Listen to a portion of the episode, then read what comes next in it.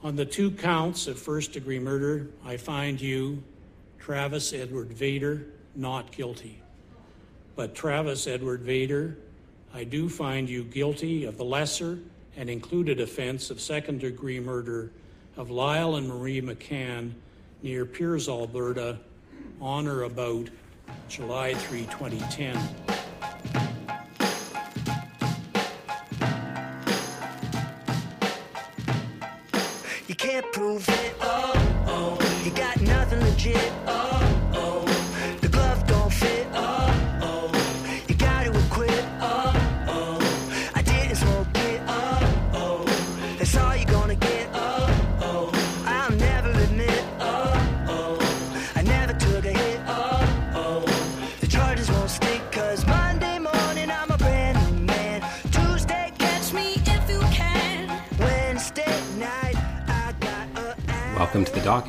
Episode 47. My name's Michael Spratt. Hi, this is Emilie Taman. Hi, Emilie Taman. How are you? I'm good. I'm excited to be recording another podcast again. I know it's been a long time. It has been a little while. We've had a lot going on. But I feel like every time we do our opening, we say we've had a lot going on, but we just always kind of do. It's true. It's like back to school. We've got some house related stuff that we're doing. You started a new job. I started my new job teaching. Hi, students. I know you're all listening. You better be. Um, yeah, so it's been busy. yeah, it's been busy, but it's been good. And, you know, segue from teaching to the theme of the podcast tonight, um, I was just uh, lecturing uh, to my students on Thursday, I guess it was, about a couple of different things. Uh, one of which was a case that we were looking at um, in the context of statutory interpretation, but which went to a sort of pathway of conviction to murder issue. Um, and we were also talking about, sort of in a related context, the difficulty with the fact that um, provisions of the criminal code that have been found unconstitutional are still in the code. So this was just kind of a discussion that we were having, just sort of naturally, because in the early couple of classes of first year criminal law, one talks about sources of law and uh, the intersection between statutory law and common law and the Constitution. And lo and behold, the next day in the real world, a bombshell dropped, which put everything that I had been talking about into a very particular context. Yeah, I mean, it's, uh, it was good timing, right? So, today, eventually, when we get to it, we're going to talk about um, the sensational and shocking uh, Travis Vader case, which was a, a double murder case in Alberta. Um, and there's a few things that are interesting uh, about that. But before I do that, let me ask you this How is it being a professor? I really like it so far. I'm really enjoying it. I loved taking criminal law myself as a first year law student, so it's really fun to be digging back into the first principles and kind of. Um, it's very eye opening to me to see what it is that students find challenging in the beginning because you do forget when you've been a practitioner or an academic for a number of years um, how genuinely challenging a lot of the concepts are in the beginning of, of law school. And um, you know, my mom sort of put it to me like, you know, it's like learning a language, and it's frustrating for students because in the beginning you're basically just teaching them words, the equivalent um, of words, and it's it's hard to connect all the dots early on, and I think that's challenging for students. And so the the challenge from my perspective is finding kind of bite-sized chunks uh, to discuss in a given day in a way that is manageable and hope that at some point in the future um, it all comes together. But anyway, I'm really enjoying it and the students seem keen, and so it's been fun so far. They better be keen. It's like the first week of school. If they're not keen now, there's a big problem. Yeah, but I mean, not just keen about school, but keen in particular about criminal law. So, you know, it's not everybody's cup of tea. I think most first year law students find criminal law relatively interesting to learn, but um, it's. Uh, it's neat because I am teaching two sections, and in my small group in particular, there appear to be a number of students who come to law school with a pre existing interest in criminal law. So uh, that makes it fun. Yeah, so the other thing that we're not talking about today is the Brendan Dassey decision, which Sorry, we friends. say at the beginning of every podcast that we're going to do it, and we've read the decision and we're eager to talk about it. But then this Vader case sort of blew up. It's an appropriate name for a bad guy, isn't it? Vader. I guess he's a convicted bad guy now. I was about to say alleged bad guy, Alleged bad guy. but he hasn't been. Um, the decision hasn't been overturned yet. No, not yet, but we will get to that. This was too timely and topical, um, I think, for us not to talk about uh, on tonight's episode of the docket. Um, uh, just for me, it was so top of mind because I had been talking about these particular issues the day before, like I said, but also. I think it's this is the type of case I really like to talk about on the podcast because it's being talked about a lot in the public domain, but the complexities of actually what went wrong, I think, are worth kind of teasing out a little bit.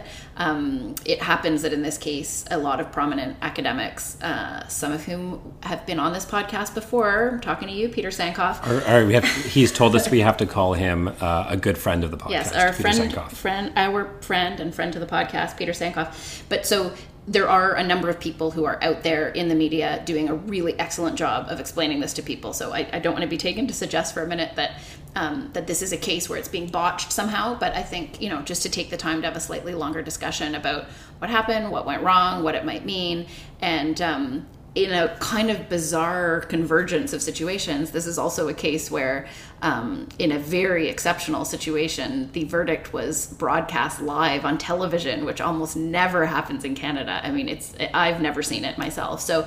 Um, we're going to talk about the the consequences of that and, and what that might mean for the opening of the courts in that way going forward. Yeah, there's been a, a pretty good debate going on in sort of the, the media and, and sort of legal world about this whole issue of having cameras in the courtroom and, you know, when and if we should broadcast what happens inside the courtroom, which is, you know, something that, that I wrote about and I have an op ed coming out uh, about that. It's something that I'm sort of pretty conflicted about because I like to watch these cases. Um, like, you know, I, I'd like to see them as they unfold and not just read about them after or read transcripts. And so, on a personal level, I'd love to have cameras in the courtroom. But on um, sort of a professional level, it's something that I find sort of troubling and uh, a bit conflicting. So, um, we can uh, talk about that a little bit as well some of the pros and cons and what people are saying about when we should broadcast and if we should broadcast. And and I think because of how this case unfolded um, they dovetail pretty well together. Yeah, no, for sure. So, those are the two things we're going to be talking about today the Vader verdict, what went wrong, and cameras in the courtroom. all right. Let's get to it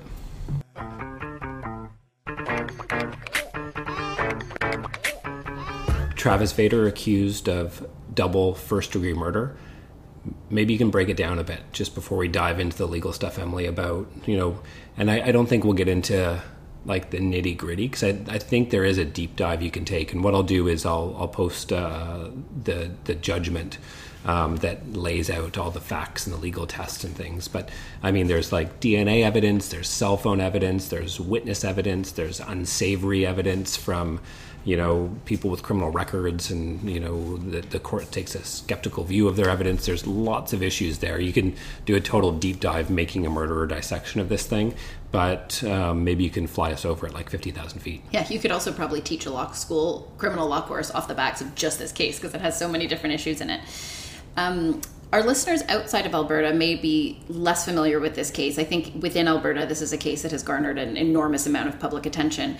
I personally, you know, being here in Ontario, I definitely recall some time ago the story of this um, retired couple who had, were going off RVing and um, they were to meet their daughter at the, um, I think it was the Abbotsford airport, and um, they didn't show up when she when her plane arrived. Her parents weren't there, and right away that was red flags. She said that was very much unlike them.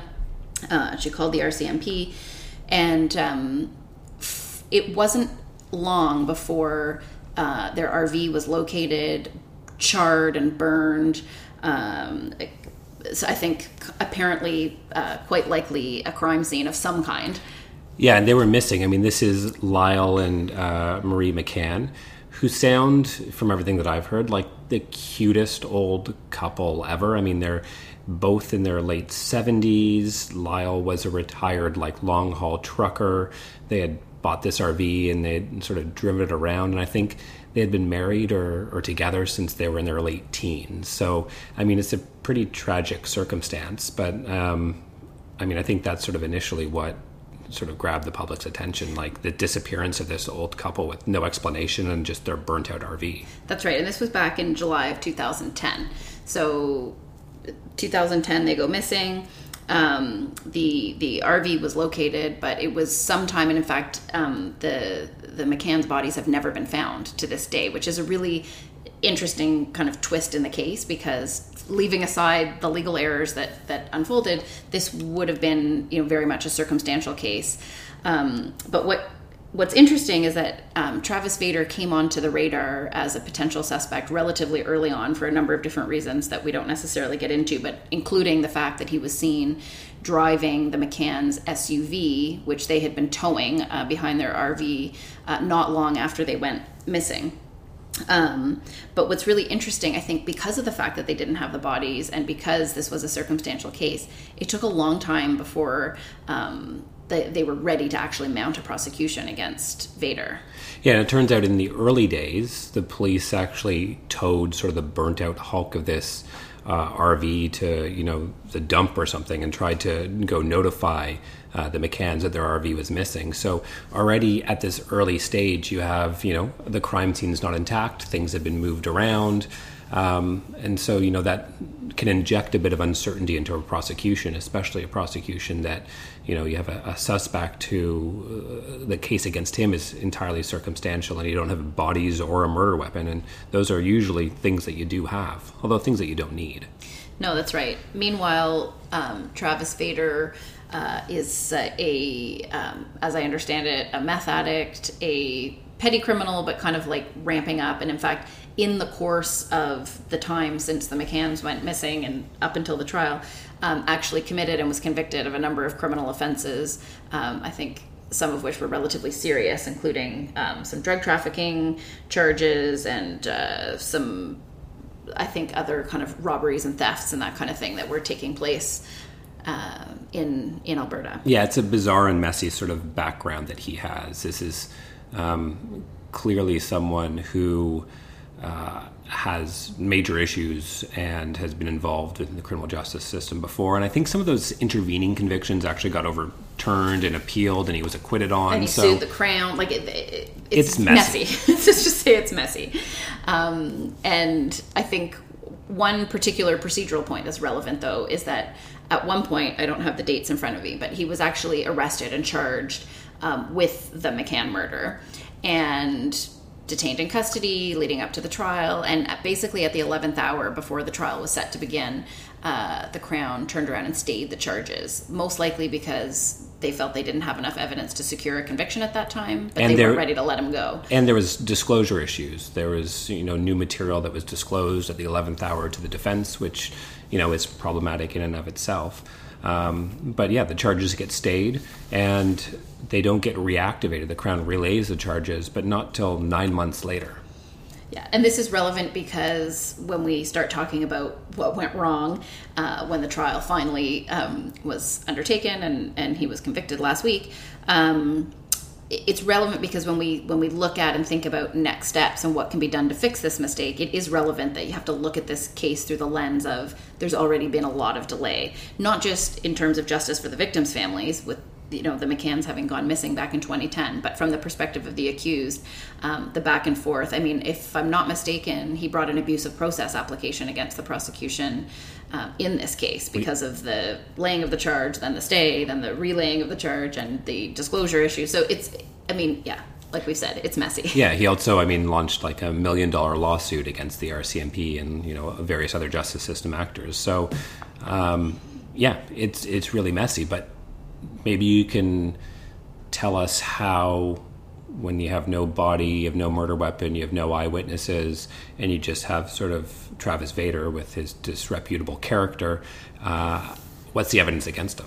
Yeah, so this is, um, you know, when you have a circumstantial case, I think um, it's the totality of the evidence that the court has to look at to determine whether um, there's a sufficient evidentiary basis for the judge to be um, satisfied beyond a reasonable doubt that they have the right guy. And so um, I alluded before to the fact that apparently within a couple of hours of the last time that the McCann's daughter spoke to them, uh, Travis Vader was seen driving their SUV. So that um, was one piece of the puzzle that they were alive, and not long after they were last known to be alive, this person has their vehicle. Uh, forensic analysis of the burnt out RV uh, dis, uh, uncovered not only obviously the McCann's DNA, but the accused uh, Travis Vader's DNA. Uh, not just his DNA in the RV, but from what I understood from the um, summaries of the evidence, that his his DNA was in some cases commingled with the DNA of um, the victims, which is you know, you have to be really careful. Like, just because his DNA is found in the RV is not particularly compelling evidence that he killed them. I mean, it's evidence of that, that his DNA was in the RV, which means he was in the RV at some point in time. Um, when you start to have um, evidence of a commingling of his DNA with one of the victim's DNA, that suggests a more significant um, interaction between the two. Um, and f- for them to be exchanging DNA in that way. Uh, certainly is another piece of circumstantial evidence that suggests a possible violent confrontation. Yeah, there's blood uh, found in in the SUV, uh, and I think uh, you quite rightly point out that you know maybe the most damning piece of circumstantial evidence was there was a hat that uh, Mr. McCann had been seen wearing in uh, some security um, footage from when they did the sort of their last grocery shop. And on that hat, there was a bullet hole, or what was found to be a bullet hole. And around that bullet hole, there was a commingling um, on, of a blood stain um, that contained both Mr. McCann's and uh, Mr. Vader's DNA. So I think that not only you know can you view that circumstantial evidence as putting Vader and the McCanns uh, you know together but you can also use that to infer that you know the McCanns didn't just you know burn their RV and go on some spur of the moment trip and not tell their family, but they met some sort of violent end, and Vader was there, which isn't very good for him. Yeah, that's right. So, I mean, like we said from the outset, we're not getting into all the details of the evidence, but it's clear that there was evidence that there was contact between these people likely some kind of theft or robbery that had taken place. Well, they do find the McCann's uh, phone in, in Oh, a yeah, dumpster, right. and there's text sent from that phone um, signed by someone named T. I'm just guessing, maybe that could be Travis Vader, um, to Vader's ex girlfriend, who had no contact prior with McCann. So you'd have some of their property that you know that McCann has or that Vader has obviously interacted with and sent text on, and they also found um, a key to the SUV in a truck that Vader was driving subsequently. So, I mean, with each piece of circumstantial evidence, I mean, it seems more and more likely that, you know, Vader met the McCanns, that something violent happened, potentially with a gun, and that somehow that resulted in the McCann's death. The defense argued that there wasn't even sufficient sufficient evidence that they were even dead to justify a prosecution. Um, That's a poor argument. yeah, that's that's not a compelling argument. I mean, first of all, these are people who were not known to just take off for six years at a time without contacting their family. Um, I think within about a year of their disappearance, they were legally declared dead by a court for uh, purposes of administration of estates and and, and the like. But um, I think uh, I certainly would be very comfortable if I was a review in court with the, you know, a finding that yes, in fact, these people died and that they came to a violent end. That seems consistent, sufficiently consistent with the evidence that we've seen. And I think you can say they came to a violent end in which Vader was somehow involved. And I think that's where we get into some of the legal problems that arose during this televised verdict. It's uh, a large step from you know someone simply dying through a, through a confrontation or otherwise with with an accused to that being classified as murder. Right. And actually, I have a quote here from the judge where he says, While I cannot reconstruct the exact detail of what occurred, I have no doubt about the overarching relevant fact. The McCanns were victim of violence. Mr. Vader inflicted the violence. So this is kind of the this is the key factual finding um, leading to the conviction, but still leaves open the question of what exactly it is that Mr. Vader um, is going to be convicted of. Yeah, and in this like 160 something page judgment, I mean, the stuff that we've just talked about now comprises, you know, the first 160 pages of the judgment.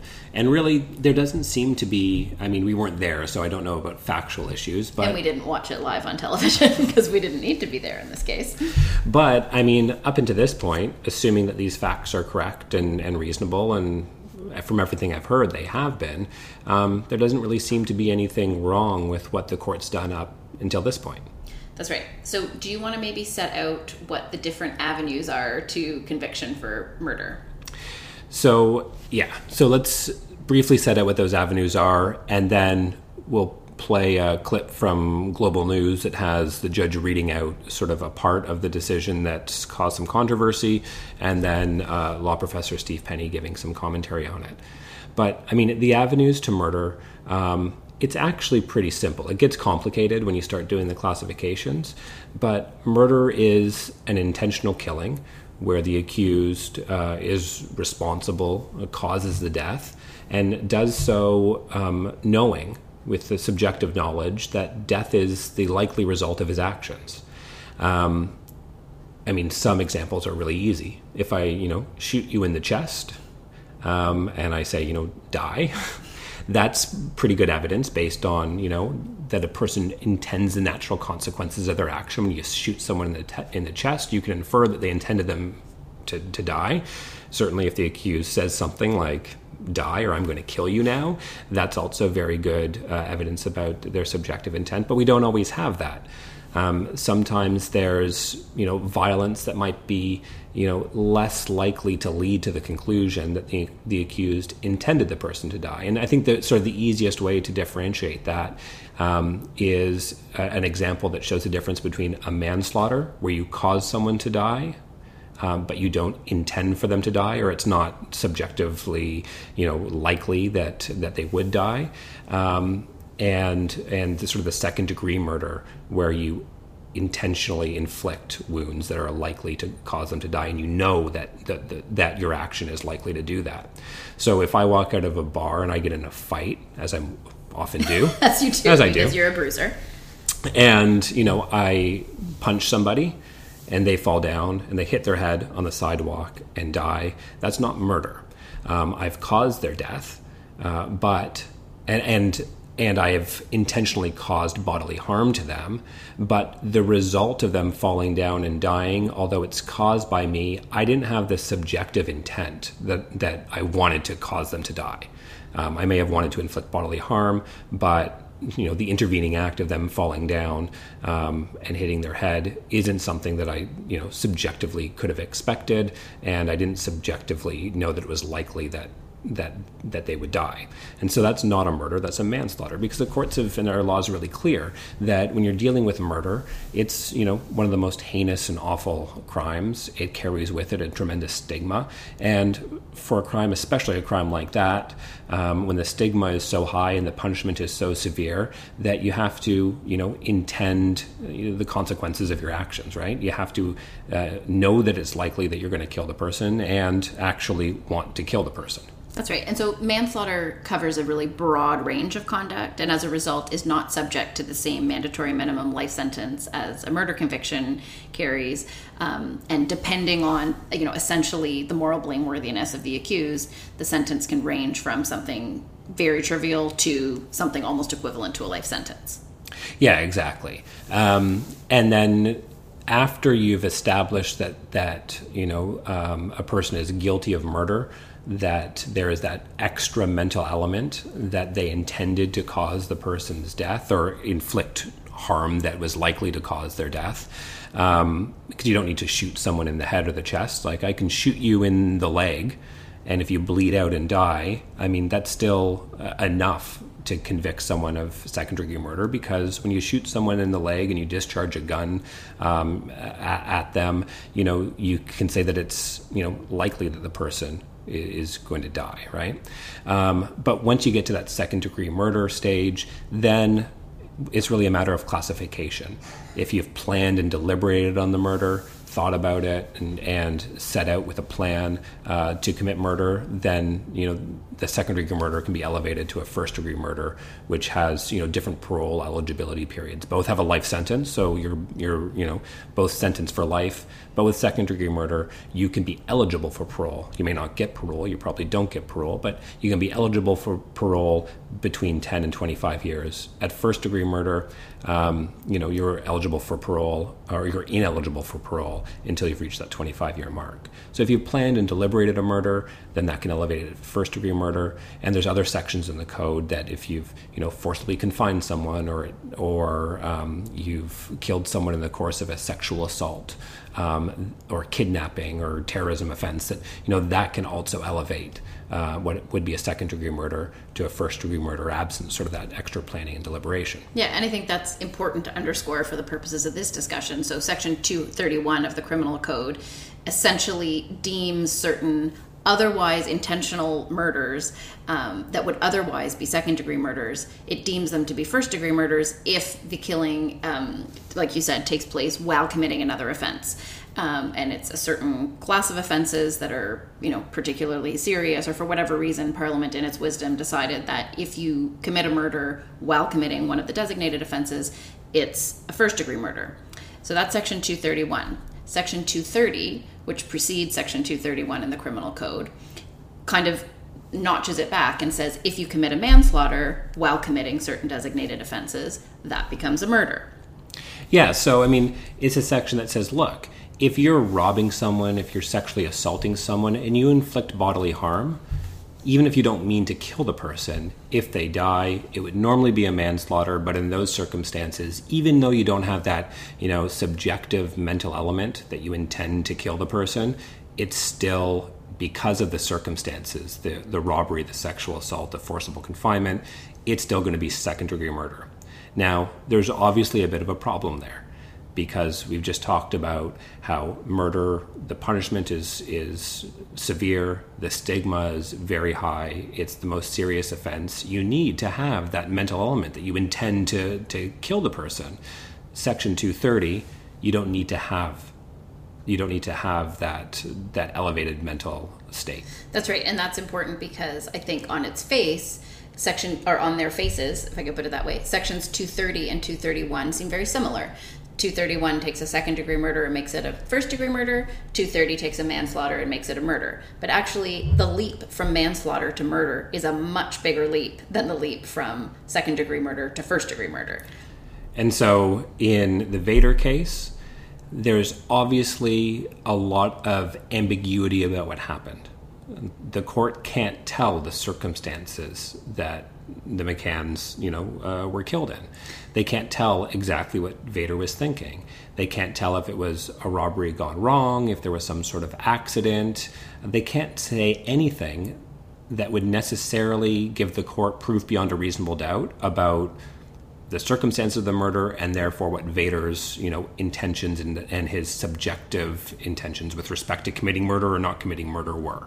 That's right, which I think it makes it very difficult in this kind of a circumstantial case to establish second degree murder as opposed to manslaughter. Now, if, for example, uh, in the course of their investigation, the RCMP had, say, searched Travis Vader's computer and found a series of emails between him and a third party where he's saying, you know, I want to get an SUV and I'm going to find, you know, I'm going to go find some people on a campground and if, I'll kill them if I have to, you know, something like that. There, it's it's not impossible to have a circumstantial case that rises to a first degree murder, um, or a second degree murder, even, or a second degree murder where there's some evidence that the accused has some particular intention, and uh, to convict someone of murder, uh, there's a very particular particular intent that has to be proved beyond a reasonable doubt.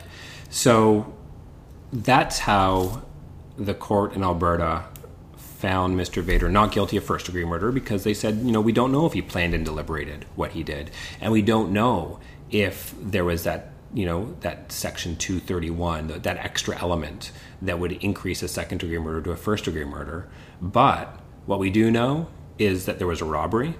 And what we do know is that there was bodily harm and so, therefore, under Section 230, even though we can't say beyond a reasonable doubt what his subjective intent was, he's still guilty of murder. That's right. I mean, I think the judge had to even take it one step farther and say there was a robbery and that he was satisfied beyond a reasonable doubt that Travis Vader caused their death. Um, but what he doesn't know is did he cause their death in the course of some kind of a struggle? Did he cause their death? Was it an accident that happened in the course of the robbery versus, you know, was it an intentional killing? And so the judge relied on section 230 of the criminal code to find that, you know, while I don't have proof beyond a re- reasonable doubt as to his mental state, I'm satisfied that there was a mur- uh, that there was a robbery and I'm satisfied that Vader caused their death and therefore I'm going to find you guilty of second degree murder.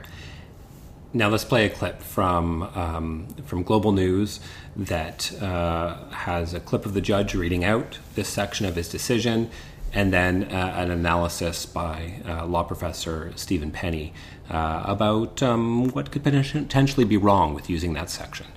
In this high profile, highly anticipated ruling, this one line is where legal scholars say Justice Denny Thomas went wrong. A homicide is murder, Section 230 of the Criminal Code. If Mr. Vader killed the McCanns, one, during commission of a robbery. But that's just not true, says U of A law professor Stephen Penney. It's a very big mistake that will be a, um, a successful ground of appeal. Penney says for a killing to be murder, the Crown must prove the accused knew his actions could lead to the victim's death. With Vader, we know little about his actions. But a section of the Criminal Code says the court doesn't need that proof if the killing happens during a robbery, and that's how Justice Thomas settled on second degree murder. However, 26 years ago, the Supreme Court of Canada declared that section unconstitutional. Criminal lawyers and judges have known for a generation or more that this provision, even though it's still you know, it's printed in the criminal code is of no force or effect. So Section 230 isn't actually the law because it's unconstitutional. And for the last 26 years, it's been of no force and effect and has had no application in Canada. Awkward. Pretty awkward.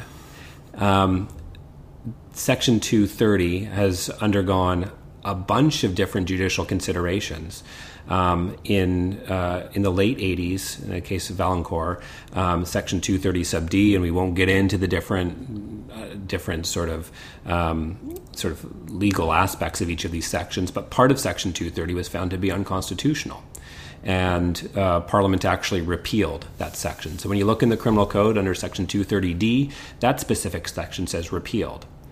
In 1990, um, the Supreme Court, in a case called Martineau, found that all of Section 230 was unconstitutional because it didn't take into account sort of the subjective, the extra subjective element that you actually need to get to murder. It would allow people to be convicted of murder even though they never intended to commit murder and, and they didn't you know have that that extra special subjective or objective really um, uh, element. That's and, right. I mean, essentially, the court found that it's unconstitutional to convict someone of murder when you don't have the requisite mens rea. So there's a constitutional minimum mental element, and elevating a manslaughter to a second degree murder without that evidence violates the charter, and as a consequence, Section 230 is unconstitutional. Now, one thing that I find very interesting when I went back to look at Vaillancourt and Martineau and Section 230 of the Criminal Code is that actually at the time that Martineau and Vaillancourt were decided, Section 230 was actually Section 213 of the Criminal Code. So from time to time, there's a renumbering to clean things up if provisions have been repealed or whatever. But it's interesting to me because of the fact that it demonstrates that there has been some housekeeping that has taken place within the criminal code since those cases were decided. So after after Vaillancourt, uh, what was then 213 sub D, which we're referring to as 230 sub D, just because of the renumbering, was repealed. But why? I just have to ask myself: Did Parliament not see fit to repeal the balance of the provision, and why did it even get ever get renumbered at all? It's it's not so. And that's the end. Oh, there. okay, okay. I'm just gonna make it. It's not. The reason is because it's, it's not so. so. It is not um, so well, the real reason may be that our parliamentarians are spineless and weak willed and are unwilling to dive into complex issues for political reasons, but perhaps not. Well, I mean, I, I think that in the context, for sure, of, for example, the criminal prohibition against procuring an abortion, I mean, that prohibition is still in the criminal code. It's long been found to be unconstitutional. It is not an enforceable provision of the code. I understand why it's a bit of a political hot potato and why uh, you know governments might prefer simply not to touch it because they likely feel that they can have confidence that people won't be prosecuted for that because right-minded prosecutors and judges and police officers will know that it's not an offense anymore. But a provision like um, Section 230, I, I, don't see it as being as much of a hot potato. I mean, I guess no one wants to stand up in the House of Commons and say it's not going to be a murder anymore if you shoot someone in the course of a robbery. You only say that because you're soft on crime. I am soft on crime. And you don't care about the children. I I'm with the pornographers. Yeah, you're either with with us, With us or with the with the government, or with the child pornographers, as Vic Toews said. Um, but let's do this. So, I mean, like that's the Vader decision. It's I think it's too much to talk about. I'm going to link to uh, to a copy of the decision. Uh, we'll link to some articles about it, so you can take a deep dive in. But what I want to do is let's play a, a discussion between uh, a friend of the podcast, Peter Sankoff, and the CBC, um, because he'll sort of reiterate and reinforce what we've just said, but then he sort of talks about cleaning up our legislation and the blame that that needs to fall on the government shoulders for this mess and other messes. And he also talks a little bit about how it was broadcast and how he saw it and i think then that can lead us into a conversation about cameras in the courtroom and you know what we should do to clean up the criminal code Yeah, and just super quickly before you play that clip, I just want to highlight one thing for people who may not know. Most lawyers work from annotated versions of the criminal code, and so um, practitioners who are actually dealing with these issues on a day to day basis, and that would include judges, should typically, um, when dealing with a provision that's been found unconstitutional, be able to see that relatively quickly with any kind of visual reference to the annotation. So it's it's I mean, I can see how people make mistakes when it comes to provisions that have been found un- unconstitutional, but it really does kind of increase the it's a head scratcherness of this situation to think of how um, how the trial judge uh, here could have made this mistake. Well, you teach your first year law students this. This is a very basic thing. And I mean, just quickly, I guess, before we play the clip, the most bizarre thing here is that the the lawyers for Alberta, the Crown Attorney, and Defense Counsel did not make submissions on Section 230 of the Criminal Code. And it was never raised in submissions, it was never raised any time before it came out of the judge's mouth at the end of his decision. And that's important because it's pretty uncommon for a judge to make a final ruling on the basis of a provision or a principle that he's never even given the parties an opportunity to make submissions on. So that's not to say that it's that the crown or the defense can be faulted in any way because they would not have even been aware that the judge was contemplating convicting Mr. Vader on the basis of section 230 and I have very little doubt that had the judge signaled that in any way the parties would have recognized it and and corrected things uh, very very quickly Yeah. I mean, which is doubly awkward in this case because it seems like the judge was going out of his way to convict him of second degree murder, perhaps because of the publicity or the cost or, you know, the, the sensational nature of the case. Um, and then, you know, the judge sort of doubles down before he does it by then allowing this unusual step to broadcast it. So it's like he wanted to convict him of second degree murder. He wanted everyone to see him convict him of second degree murder, and then he did it in a completely unconstitutional and illegal way. Um, and out of left field. So let's let's. I mean, I I so wish I had been watching it live, and that's why it's amazing to have a colleague and friend, uh, Peter Sankoff, actually having caught it as it was being broadcast cast live, and his reaction um, is what you're going to hear next. Well, Section 230, to put it in simplest terms, doesn't actually exist. You can find it online, you can look at it in a, a, criminal casebook, but it doesn't exist because the Supreme Court struck it down in 1991. So, uh, to put this in the simplest terms that I can, you can't convict somebody of a crime that doesn't exist. How did you find? Were you watching live streamed, or how did you how did you notice this? Yeah, it was pretty amazing. I literally. Uh, found out that it was live streaming late in the day, and I cut in for the last uh, 25 minutes of the verdict. And uh, it was, I think it helped that my ears were fresh because they suddenly just perked up when I heard Section 230, because every criminal law professor is aware that that section has just been the cause of uh, great.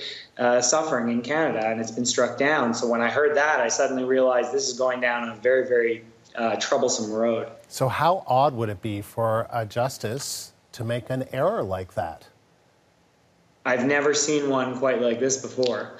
Um, there have been problems along these lines. These sections, I, I just want to say, the trial judge made a bad error here and shouldn't be let off the hook for that. But these sections should have been repealed a long time ago. 26 years um, is a long time for these sections to be hanging around on the books. And this is not the first time that courts have run into problems with them. We've never seen something quite this bad, but on occasion, juries have been left with copies of the wrong section, which has the offending language that the Supreme Court said was unconstitutional and has led to new trials long you know murder trials are very complex long affairs the families go through terrible things as this takes place we need to get this right and the easiest way to fix this problem from never happening again is to repeal section 230 it has no force If only Peter wasn't in Germany right now and we could call him up. It's true. I mean, he did manage to get himself onto national media here in Canada, but We don't have the resources of the mother corporation, CBC. That's right. But I mean, it it it's just so it was already exciting, I think, to be watching something live like that, and then to catch. And you know, as Peter points out, he only even tuned in right near the end, so it's it's total, you know, fate that he even um, happened to be watching. And he's not the only one. I mean, from what I understand, in the moment. Twitter kind of exploded. I think, in particular, initially, early on, among legal academics, and uh, you know, widening to uh, others with knowledge of the criminal justice system. Um, but uh, I, you know, I just can picture Peter there, kind of on his own in Germany. At least if you're in your office, you can go and talk to a colleague. But yeah, I mean, so I mean, I think there's two points that, that Peter makes beside the uh, bizarre and unconstitutional finding that the court made. Um, the first is that you know the judge obviously bears a great deal of responsibility here. Um, he's the one that didn't read the code. He's the one that didn't read the annotations. He's the one that, on his own, you know, found this pathway to murder that has been, you know, that should have been off the books and has been unconstitutional for a generation. Um, but I think governments do bear some responsibility. We've talked a bit about this in, in a past podcast, and I've written about it about how unwieldy, we, wieldy, and um, how bloated our criminal code is. Not with uh, with things that shouldn't be crimes to start with, like selling crime comics, which is an offense here in Canada to sell, distribute, buy, or display any comic book that depicts uh, uh, crime, either real or fictional. And when I flagged that to my first year criminal students on the first day, someone put up their hand and said, What about Batman? And I said, Exactly. yeah, like Dick Tracy, Dick Tracy. right? Um, Illegal. everything. So, I mean, and that, there's huge constitutional issues there. We need to sort of review the criminal code, consolidate it. we don't we don't need theft provisions for theft, theft from a clam bed, theft of cattle. Uh, cattle, I just learned, uh, includes you know deer, sheep, pigs, and things that aren't cattle. Um, you know, there's lots of overlapping provisions, and I think there's lots of uh, efficiencies that can be found in the criminal code. But I think more problematically, there's lots of sections in there that the court, like Section 230, have found to be unconstitutional. Yeah, and I mean, one of the reasons we decided to write our criminal laws down in a book and not simply rely on the common law, which is the case in, in a number of other jurisdictions, is that we do have a principle in our law that ignorance of the law is no excuse. And, you know, you can't simply say, well, I didn't know something was a crime because we expect. Uh, it's probably not a reasonable expectation given the language and other things of the criminal code, but that it is possible to know in advance what is and what isn't criminal. And as it turns out, it isn't totally possible because, I mean, now it's over inclusive rather than under inclusive. So the criminal code is not going to tell you that something's okay that turns out to be an offense. But there's a lot of stuff in there that it tells you is an offense that isn't an offense, and that's really problematic. Yeah, and you mentioned abortion before. That's still on the books. Um, anal intercourse, I think it's like called buggery in the criminal code, is still an offense, even though that's been struck down. And I will say, I mean, you said earlier that you know prosecutors and police wouldn't charge someone with procuring or, or administering abortions, but I've had many clients charged with buggery offenses, and some of them are only withdrawn like on the morning of the trial by the crown. So I mean, there is a cost, there is an uncertainty, and there is a certain responsibility I think that parliamentarians have to actually, you know, not just talk the talk about you know reforming the criminal code or being more progressive on crime. We certainly have heard that from from our new liberal government here. They haven't done anything uh, about reforming the criminal code or correcting any problems in the criminal code, and no government over the last you know number of years has really taken a serious look at making sure that everything in the criminal code should actually be there. That's the thing because you know there's taking out the provisions that have been declared by the Supreme Court of Canada to be unconstitutional. That's a no-brainer. It's just a matter of repealing those provisions for the most part. There are some uh, which may be um, unconstitutional only to a certain extent and that may require actual redrafting. I mean, I think an example of that was the prohibition against physician assisted suicide. Um, that, you know, it required, it wasn't simply a matter of just taking it out of the code because the government nonetheless wanted to continue to regulate um, that particular conduct. So, you know, fine, they could just repeal it, but then there's a vacuum. So, but in the case of, for example, 230 of the criminal code, there's going to be a vacuum because the court has basically found you can't elevate something to murder without, you know, the right mental element. But, I, but oh, can I just jump in? And because I think it's important that that we stress that this isn't an isolated incident. Um, I mean, there's been other murder trials that have you know gone to the court of appeal and resulted in new trials because juries have been left with you know uh, sections of the criminal code, including Section 230, that don't apply. And so in those cases, I mean, they would give all the murder sections to the jury, the law to the jury, and they would include this section in there as well. And because, you know, we can't interview juries, juries don't give reasons, we don't know how that jury got to the murder verdict, and this resulted in cases having to go back for a retrial. So this isn't the first time. This is only the most recent time that this No, has happened. And I think that's where Peter Sankoff was saying, to be fair to Justice Thomas, he's not the first judge to make this mistake in the last 26 years, um, which is, you know, a very strong signal of the need for reform. But, but what I was going to go on to say is that then there are offenses which likely are unconstitutional, but which haven't been litigated and likely won't be litigated because charges will never be laid. And I think the possession of a crime comic is a good example of that. I mean, it would be pretty shocking if someone were to be charged, you know, the comic book shop in our neighborhood, for example, with displaying a Batman comic contrary to the criminal code. I mean, that that charge would never be laid. If it was, it would be the offense provision would be impugned on constitutional grounds. if it is, give me a call. I'll represent you pro bono for like a cut of your comics. And then there are offenses which may not be unconstitutional, but which may, as a matter of policy, no longer be desirable um, criminal code offenses. Marijuana.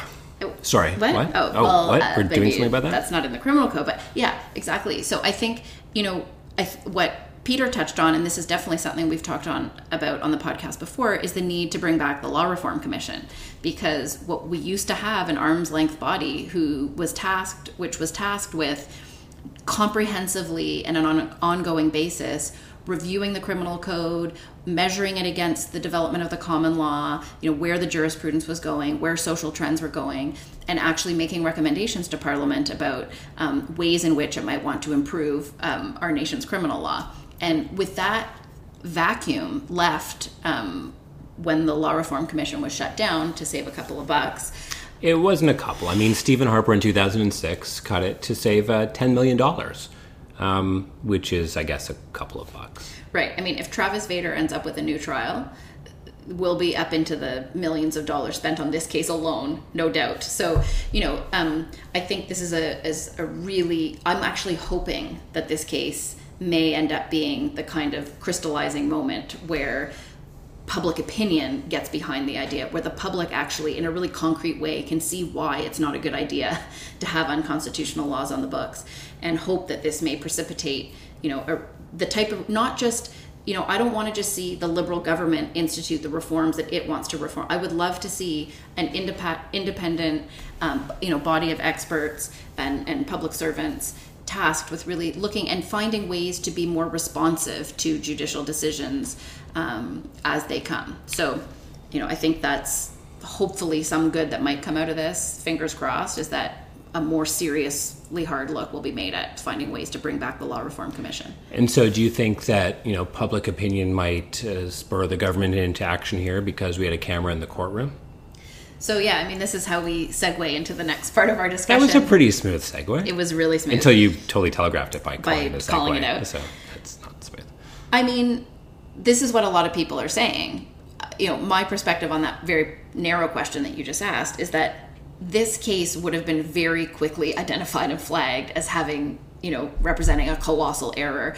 I, I would imagine that counsel in the room would have walked out of the courthouse and, you know, been scrummed by the media and would have said, even the crown would have been would have had to acknowledge that it was unconstitutional so i don't think this case would have in any way flown under the radar if it hadn't been televised you know i mean i think I don't know if Peter Sankoff would have seen it as quickly as he did, but others of his colleagues in Alberta surely would have. Um, you know, it was a high profile enough case, and people were watching, and you know, I don't think it had to be televised. But you know, that's sort of an aside. Uh, that's that doesn't answer the question: Is it desirable to have cameras in the courtroom at all? So is it desirable? Well, I think, you know, one thing I want to acknowledge from the outset in this discussion is I think in our profession, there are certain fundamentals that are drilled into us so deeply that it's difficult for us to even contemplate a change, and this is one of them. It's a very, very long-standing rule that we don't have um, cameras in the courtrooms in this country, and I think a lot of times when we look at, you know, for example, making a murderer in cases like that where there's just media bonanza going on, we kind of smugly look at that and say like, well, that's why we don't have cameras in the courtroom, but Ian Hanomansing had, I thought, a really compelling piece um, that he wrote. Um, I think it was just this weekend, and the way he framed it was that he said, you know, lawyers are not able to exercise their well-honed legal reasoning and, and logic skills when it comes to answering this question. That he finds that a lot of the arguments that are mounted against cameras in the courtroom are more uh, gut reactions. They are not based in evidence, um, and among them are concerns about witnesses, you know, being intimidated by the presence of cameras, uh, lawyers grandstanding. So it's funny because most of the points that that he made that lawyers tend to make that he doesn't find to be evidence based are the types of preoccupations that I have that concern me about the, the possibility of having cameras in the courtroom. So I would say my gut reaction is very much opposed. um, but I, you know, and I'm not surprised that someone from the media takes the opposing view.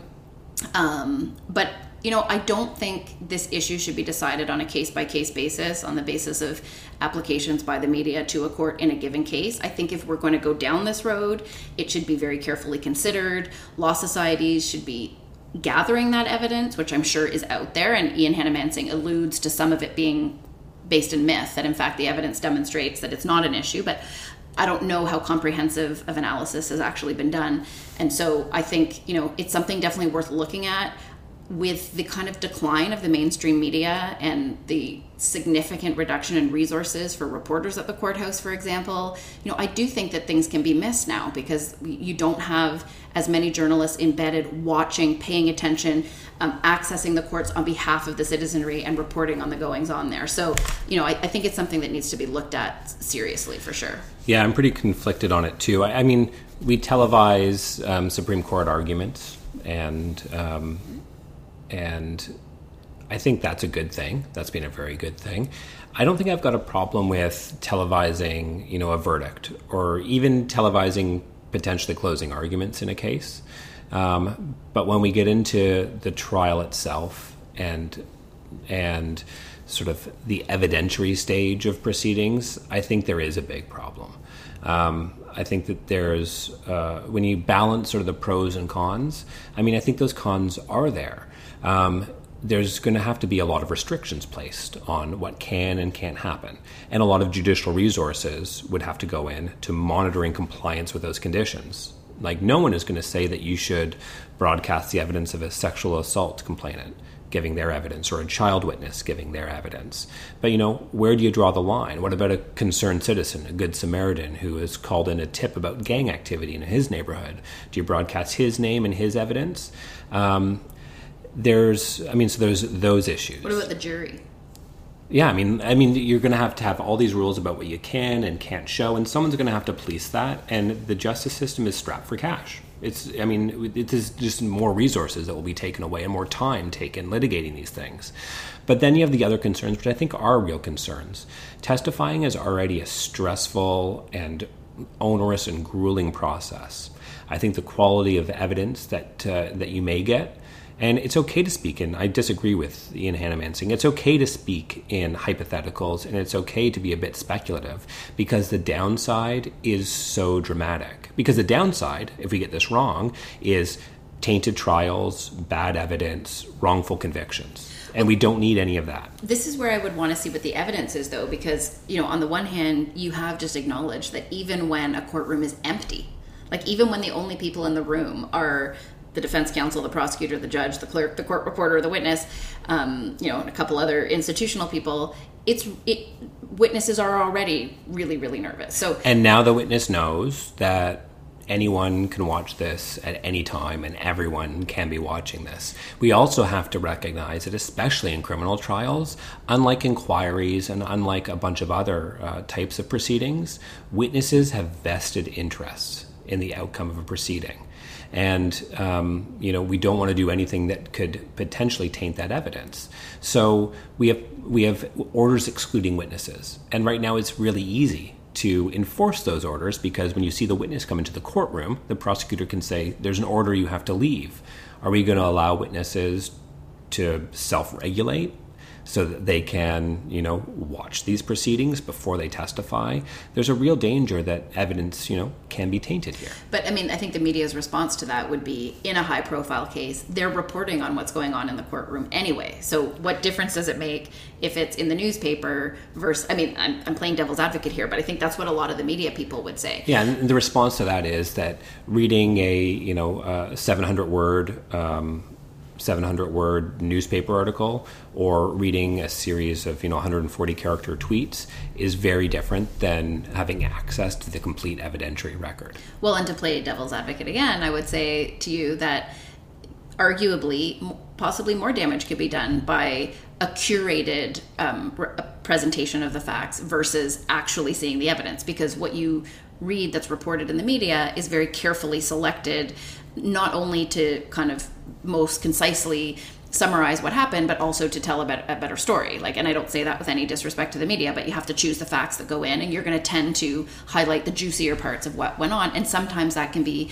at the expense of some of the evidence that went a little bit on the other side. So Yeah, you know, but I mean, facts and details are important. And when we're talking about tainting a witness, it's it's like degrees matter. And I think that that is a huge problem. There could be, again, there could be rules. Maybe you, you can only broadcast cases after they're concluded. Um, but at the end of the day, I mean, I pity the poor, innocent, accused person who is acquitted and finds himself as a YouTube star. Yeah, Um, whose face is so recognized because you know day in and day out people are watching it. And you know, just to come back to something that you just said before, in some ways I find live tweeting more potentially damaging than actually live streaming a video because I find when it comes to live tweeting, even more of that condensing and curating takes place. And, you know, I think the ship has sailed. We're not going to be banning live tweeting from court, but I would rather, and I've said that I know, I can't remember when, but I know I've said this before on the podcast, that I would rather wait till the end of the day and have a story that's actually well thought out and balanced and represents, you know, what happened overall than these kind of like, snippy snips that come out and you know then maybe the person steps out of the courtroom for a little bit and Yeah, yeah. I mean, I think that that doesn't concern me as much from a tainting perspective. Um, I mean, it's obviously like you, if you're a witness, if you're a party, you can read those tweets, and that might taint your evidence. But I think the tainting there is is not as egregious as it would be if you had access to to watching the whole proceeding. If you were being able to, you know, have a you know have your laptop set up like you were in the courtroom itself. I mean, I think what the live tweeting does do is a disservice to public education. And this is, I mean, the real point that a lot of people make about broadcasting our trial proceedings, not just judgments, but the trial proceedings, is that we can educate the public, that we can show them what happens in the court. And I think that would be true, except only the most notorious, the most unusual, the most high profile cases are going to be broadcast. And I wonder how much of an educate uh, uh, uh, an education effect that's going to have on the public. I mean, we're not going to broadcast. I don't think the media is going to broadcast the routine cases.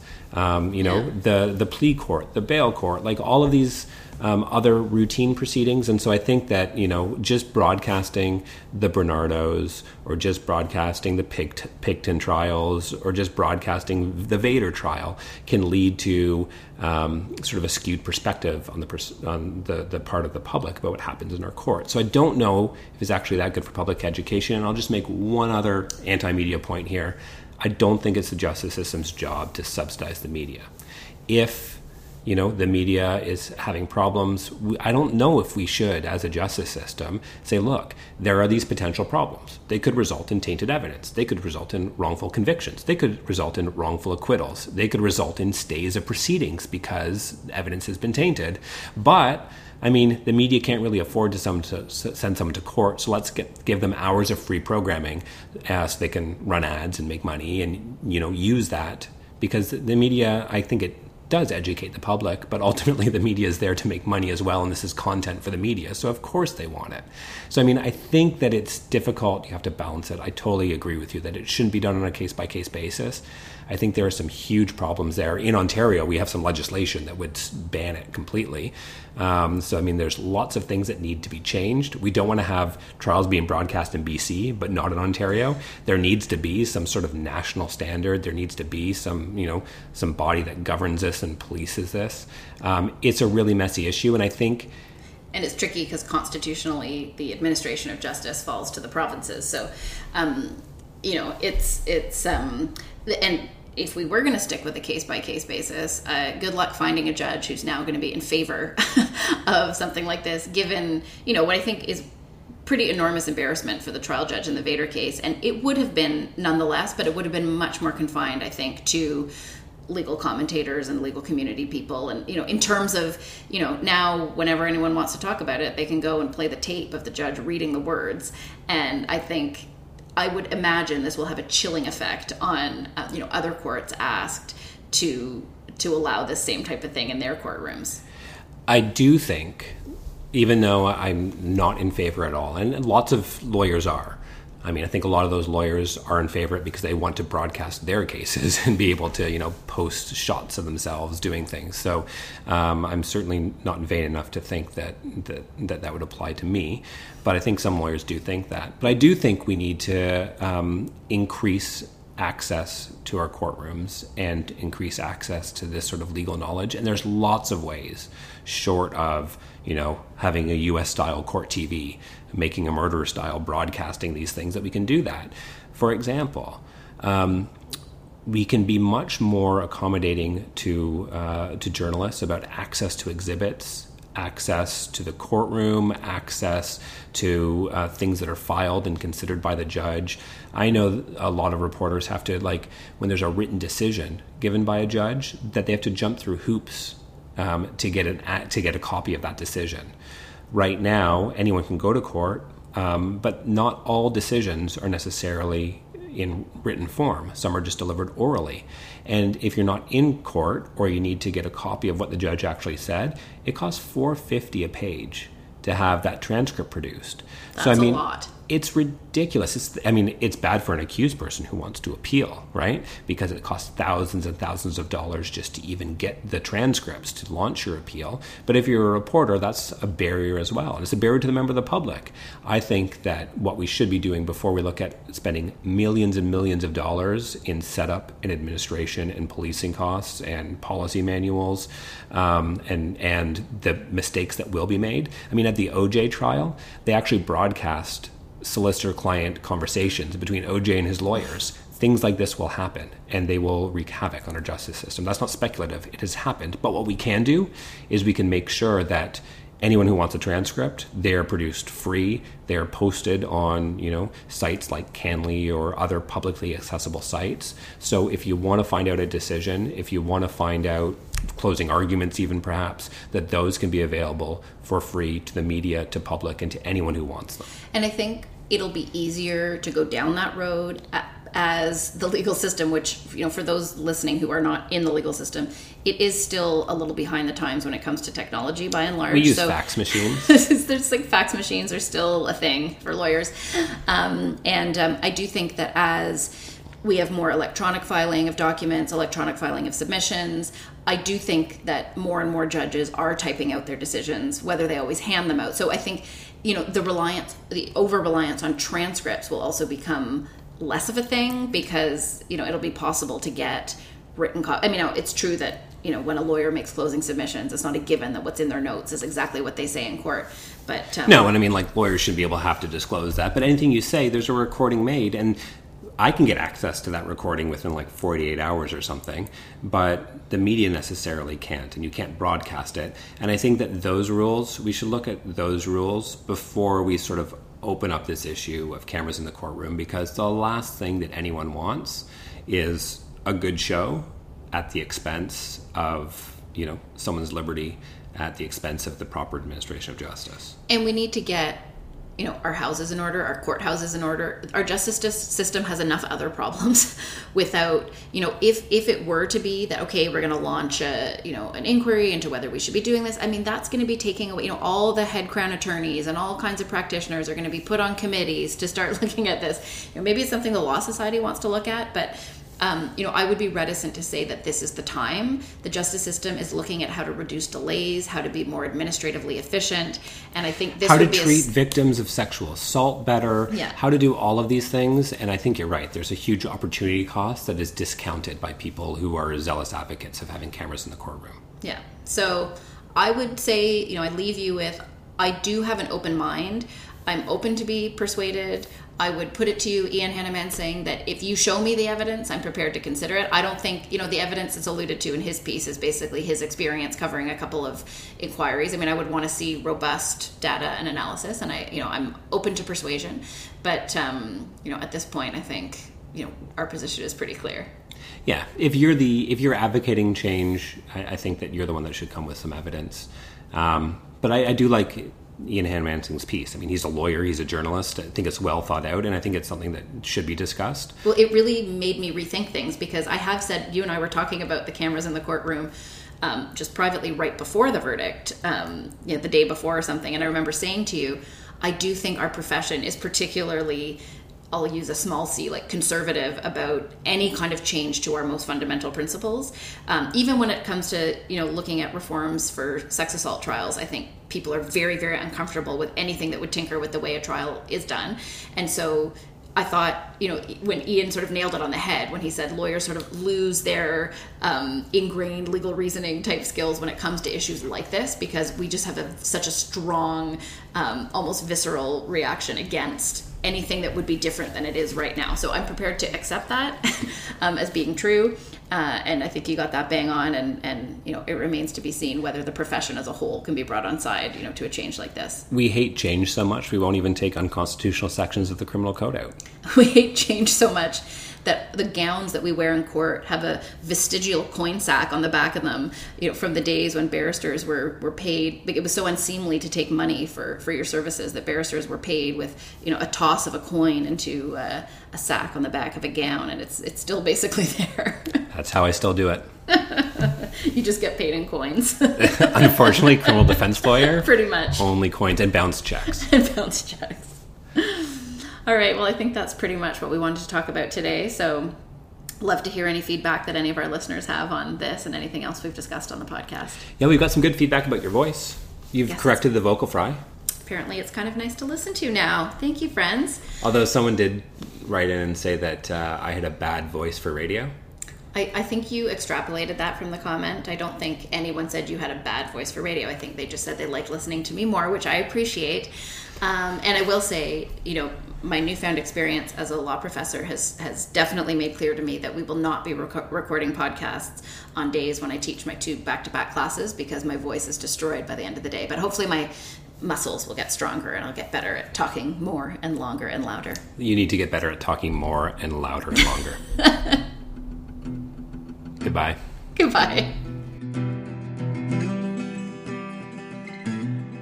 Thank you to Jeremy Fisher for allowing us to use his awesome song Uh Oh as our introduction music. You can check out more uh, at the podcast page at michaelspratt.com or you can subscribe to the docket on iTunes. If you like it, spread the word. You can follow Emilie on Twitter at Emilie Taman and you can follow me on Twitter at mspratt. Thanks for listening.